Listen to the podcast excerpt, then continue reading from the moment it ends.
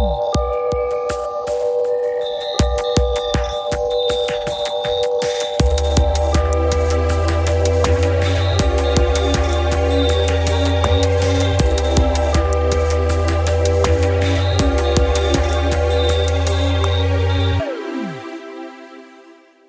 Bonjour et bienvenue sur les podcasts de Ciel et Espace des résultats du satellite Coro que nous attendions euh, évidemment avec impatience puisque nous avons déjà parlé sur ces podcasts du télescope lancé euh, par le CNES euh, il y a quelques mois. Annie Baglin, bonjour. Bonjour. vous êtes directeur de recherche émérite au CNRS et vous êtes surtout dans cette mission responsable scientifique du, du satellite Coro. vous êtes chercheuse au laboratoire d'études spatiales et d'instrumentation en astrophysique, le LESIA, donc à l'Observatoire de, de Paris-Meudon vous annoncez euh, des résultats qui sont euh, des résultats attendus par la communauté scientifique, puisque l'objectif double de Corot, c'était et c'est évidemment d'observer d'autres étoiles que le Soleil et de voir, alors on va dire entre guillemets, euh, leur vibration, et on va expliquer euh, pourquoi. Et puis second objectif, dont on parlera aussi, c'est la détection indirecte évidemment par la méthode dite des transits d'exoplanètes, c'est-à-dire de planètes tournant autour d'autres étoiles.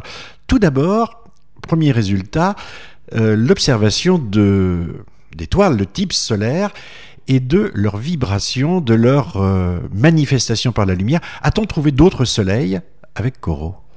Ben, je, sais, je vais vous raconter ça un peu plus en détail. Corot observe maintenant depuis 655 jours. Donc nous commençons à avoir euh, beaucoup d'informations. Nous avons observé en détail justement dans l'objectif de euh, détecter les vibrations des étoiles. Nous avons déjà observé 80 étoiles. Parmi celles-ci, nous avons trois étoiles particulièrement intéressantes et particulièrement difficiles à observer qui ressemblent au Soleil. Et dans ces trois étoiles, nous, nous annonçons effectivement la découverte de vibrations qui ressemblent à celles du Soleil. Et nous pouvons aussi, grâce à la qualité des données de Corot, observer sous ces vibrations, je dirais, le bruit de ces étoiles qui est provoqué par des mouvements à leur surface que l'on voit d'ailleurs très bien sur le Soleil et que on détecte grâce aux observations de Corot. Le mot vibration, qu'est-ce que ça veut dire euh, Vibration pour le Soleil, bon, euh, tout le monde n'est pas censé savoir que le Soleil vibre, hein, comme un bâton de cloche le, soleil vibre euh, comme, un instrument de musique et toutes les étoiles vibrent probablement comme des instruments de musique, comme tous les objets qui nous entourent. Lorsque nous les excitons, lorsque nous frappons sur n'importe quel objet, il émet des vibrations en général que nous pouvons entendre. Dans le cas des étoiles, les fréquences ne correspondent pas à, notre domaine de sensibilité, mais si vous multipliez les fréquences par à peu près 1000, vous pourrez retrouver des sons audibles euh, émis par les étoiles. Mais qu'est-ce qui fait vibrer une étoile? Parce qu'on ne les frappe pas on ne les frappe pas, mais à l'intérieur, c'est elles-mêmes qui se font vibrer, si j'ose dire. À l'intérieur, il existe euh, des mouvements euh, des instabilités, un peu comme dans l'atmosphère, qu'on appelle convectives en général, ou bien des, mouvements de rotation qui en fait euh, produisent euh, de l'énergie qui en fait se transmet aux modes d'oscillation qui sont spécifiques euh, de, de l'objet. C'est comme quand vous soufflez dans un trombone, eh bien, vous ne sortez pas n'importe quelle note, vous sortez des notes qui sont spécifiques du trombone. Alors, ces, vibrations nous, nous renseignent sur ce qui, euh, la, enfin, je veux dire, la nature de l'étoile elle-même. Euh, pour prendre une image peut-être extérieure au domaine astrophysique, c'est quand on écoute la Terre, les tremblements de terre, on les entend, et ça nous renseigne sur ce qu'il y a à l'intérieur de la Terre. Absolument. Justement, c'est la première fois, et c'est la, la seule méthode actuellement qui permet de voir l'intérieur des étoiles directement. Jusque-là, on ne voyait que leur peau. On était un peu en, physique stellaire comme, euh, je pense, euh, étaient les, les, médecins du, Moyen Âge. Ils n'avaient jamais ouvert un corps et maintenant nous ouvrons la peau des étoiles. le transmetteur, c'est la lumière, parce que le son, il n'y en a pas dans l'espace. Absolument. Donc ce sont la lumière, les photons émis par l'étoile qui sont modulés et dans lesquels on peut euh, détecter des... des phénomènes périodiques. Il faut beaucoup de temps pour euh, euh, attraper ces vibrations euh, lumineuses quand on observe une étoile de type solaire, comme les trois étoiles dont, dont vous allez présenter les résultats. Oui, alors c'est aussi une des particularités de Corot, c'est que nous observons pendant très longtemps, jusqu'à 150 jours, et continuellement, c'est-à-dire sans arrêt, enfin presque pas d'arrêt, 5% d'arrêt. donc grâce à cela, nous obtenons une très très bonne euh, précision sur euh, les périodes qui, sont présentes dans le signal. Il faut dire aussi que ces signaux sont extrêmement faibles. On disait tout à l'heure, on ne voit pas le soleil vibrer. Évidemment, l'amplitude de ces vibrations, c'est quelques millionièmes, c'est-à-dire c'est des millièmes de millièmes. Donc c'est très faible. Pour les étoiles, c'est du même ordre de grandeur et c'est encore plus difficile à voir. Donc il faut observer longtemps pour accumuler un maximum d'observations et sortir de ces observations l'information qu'on cherche. Qu'est-ce qui est nouveau? Est-ce que c'est de voir vibrer des étoiles de type solaire à, grande distance? Peut-être vous allez nous donner d'ailleurs euh, la distance. Ou, est-ce que c'est finalement euh, l'information qu'on va en extraire? Oui, je pense que ce qui est vraiment... Nous savions que certaines étoiles vibraient. Nous les avons observées depuis le sol par, par des méthodes différentes, en spectroscopie par exemple, parce que euh, par la méthode photométrique qu'utilise Corot, l'atmosphère était trop pénalisante. Mais on a fait des premières mesures, donc on savait que les étoiles, certaines étoiles vibraient. La grande originalité de Corot, et qui, à mon avis, ne sera pas dépassée avant longtemps, c'est la qualité des mesures. C'est-à-dire c'est la précision avec laquelle on fait les mesures et, comme je le disais tout à l'heure, la continuité et la durée d'observation. Donc ceci nous permet d'accéder à des vibrations de très très petite amplitude, très faibles. Donc en particulier les vibrations analogue au Soleil dans des étoiles qui, elles, sont beaucoup plus loin que le Soleil et nous envoient euh, beaucoup moins de photons, mmh. beaucoup moins d'informations. Beaucoup plus loin, c'est quelle distance pour ces trois étoiles? Bah, je ne les ai pas précisément en tête, mais c'est de l'ordre d'une centaine à 200 parsecs, c'est-à-dire 300 euh, à 1000 à peu près euh, années-lumière. Années-lumière. Mmh. Alors, c'est pas, euh, je dirais, c'est pas un gros télescope. Euh, Le miroir du, euh, du télescope, c'est un peu plus de entre 20 et 30 cm. Si oui, c'est le, le, diamètre équivalent est de 27 cm, 27 cm. Mais il est dans l'espace, donc c'est déjà un bon petit télescope. C'est suffisant hmm. pour observer justement des étoiles jusqu'à à, peu près 500 à 1000 hmm. années-lumière. Alors, pour, pour une astronome, quand on dit observer des étoiles de type solaire, qu'est-ce que ça veut dire Aujourd'hui, on sait que le Soleil est une étoile, entre guillemets, banale. Hein, on sait ce qu'on dit toujours, même si on, habite autour. Euh, bon, il y en a des plus petites, il y en a des plus grosses. Euh, observer des étoiles de type solaire, qu'est-ce que ça nous dit sur euh, la galaxie dans laquelle nous naviguons, si je puis dire? Est-ce que ça va nous permettre de mieux comprendre comment le nôtre s'est organisé? Qu'est-ce que vous en tirez comme information? Eh bien on ne sait pas encore. Je pense qu'on va en tirer beaucoup d'informations. Pour le moment, justement, ce qu'on peut, peut déjà dire, c'est que le Soleil est une étoile bien banale et bien simple. Et, c'est heureux puisque c'est la première étoile pour laquelle on a vraiment euh, mis au point toutes ces méthodes de traitement des vibrations et c'était relativement facile. Donc on a par exemple été capable de mesurer la température centrale du Soleil avec une très grande précision.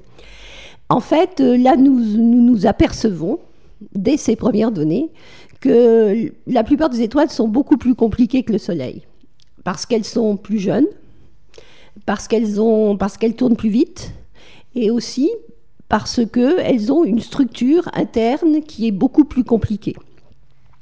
Et donc, euh, et alors cette structure interne très compliquée jusqu'à jusqu'à maintenant, nous n'y avions pas accès, nous faisions des hypothèses dessus.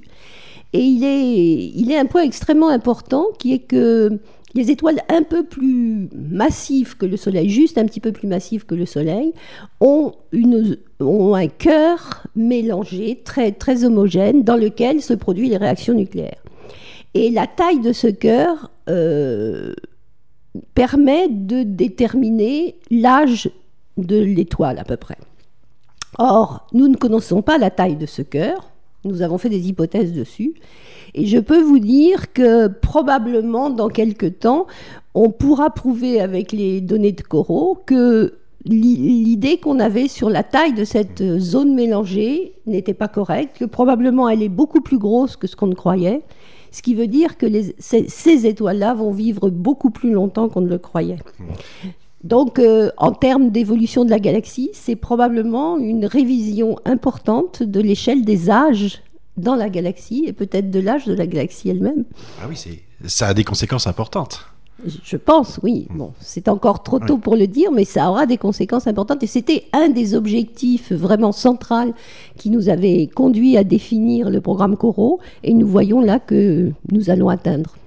Aujourd'hui, en, astronomie euh, au sol, on voit apparaître euh, des observations sur les étoiles qui sont aussi très intéressantes. Enfin, je pense à, ce qui se fait, par exemple, euh, au VLT en mélangeant la lumière des différents télescopes. On commence à obtenir des détails de la surface des étoiles. Et en particulier, on voit qu'il existe des taches comme sur le Soleil. Est-ce que ce sont des informations qui peuvent se mélanger avec les informations spatiales que vous avez avec Coro Avec Coro, on va voir très très bien les inhomogénéités à la surface des étoiles puisque en fait ces inhomogénéités qu'on appelle des taches euh, produisent des variations de lumière. Et en fait, déjà dans beaucoup d'objets, on voit la première chose qui saute aux yeux dans les résultats de Corot, c'est une périodicité assez longue, de l'ordre de 3, 4, 30 jours. Et en fait, cette périodicité-là, c'est la rotation.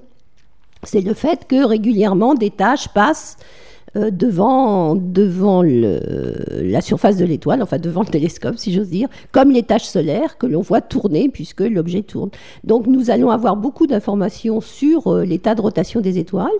Et dans ce sens, il y a un travail qui va bientôt sortir, qui va euh, donner une idée de la façon dont évolue justement la rotation et la rotation vraie cette fois des étoiles qui ressemblent au Soleil au cours de leur évolution, en ayant choisi, en utilisant un échantillon d'étoiles qui ressemblent au Soleil mais qui, qui sont ou plus jeunes ou plus vieilles, on va pouvoir avec Corot préciser comment euh, l'étoile ralentit, comment, comment sa rotation évolue.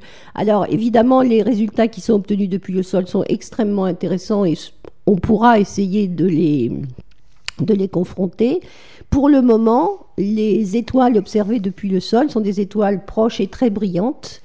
Donc, euh, il n'y en a pas beaucoup dans le programme Coro, malheureusement. Oui, parce que vous êtes centré sur quelques régions du ciel hein, euh, euh, que vous fixez en continu pendant très longtemps. pendant très longtemps pour essayer justement d'attraper toutes les petites variations. Donc, ça, c'est vraiment le principe. Et nous, comme nous voulions quand même être capables d'étudier un nombre assez grand d'étoiles, une variété d'étoiles, c'était le programme Coro, nous n'avons pas pu observer les étoiles les plus brillantes parce qu'il n'y en a pas assez. Et ensuite, le télescope n'aurait pas été suffisamment sensible pour des étoiles plus faibles. Donc nous avons un intervalle de, luminosité qui ne nous permet pas de, pointer les étoiles très brillantes. Vous regardez dans quelle direction du ciel? Eh bien, nous regardons euh, dans deux directions diamétralement opposées, euh, que nous appelons les yeux de Corot. Elles sont, ces deux directions sont à l'intersection du plan équatorial et du plan galactique. Alors en fait, pourquoi le plan équatorial? Parce que l'orbite de Corot est polaire, c'est-à-dire que le, satellite passe par les deux pôles à chaque orbite, et c'était la seule solution pour avoir une orbite qui ne précesse pas, qui soit fixe par rapport aux étoiles, et qui donc permette d'observer pendant très très longtemps. Euh, la deuxième, euh, le deuxième calage, dans le proche du plan galactique, c'est dû au fait que c'est le programme Exoplanète qui l'a imposé. Il nous fallait observer beaucoup d'étoiles euh, dans un intervalle de magnitude donné, suffisamment pour pouvoir euh, penser faire quelques détections, puisqu'il y a beaucoup de déchets dans ce, dans ce processus. Et donc, il fallait aller dans des régions denses, proches du plan galactique.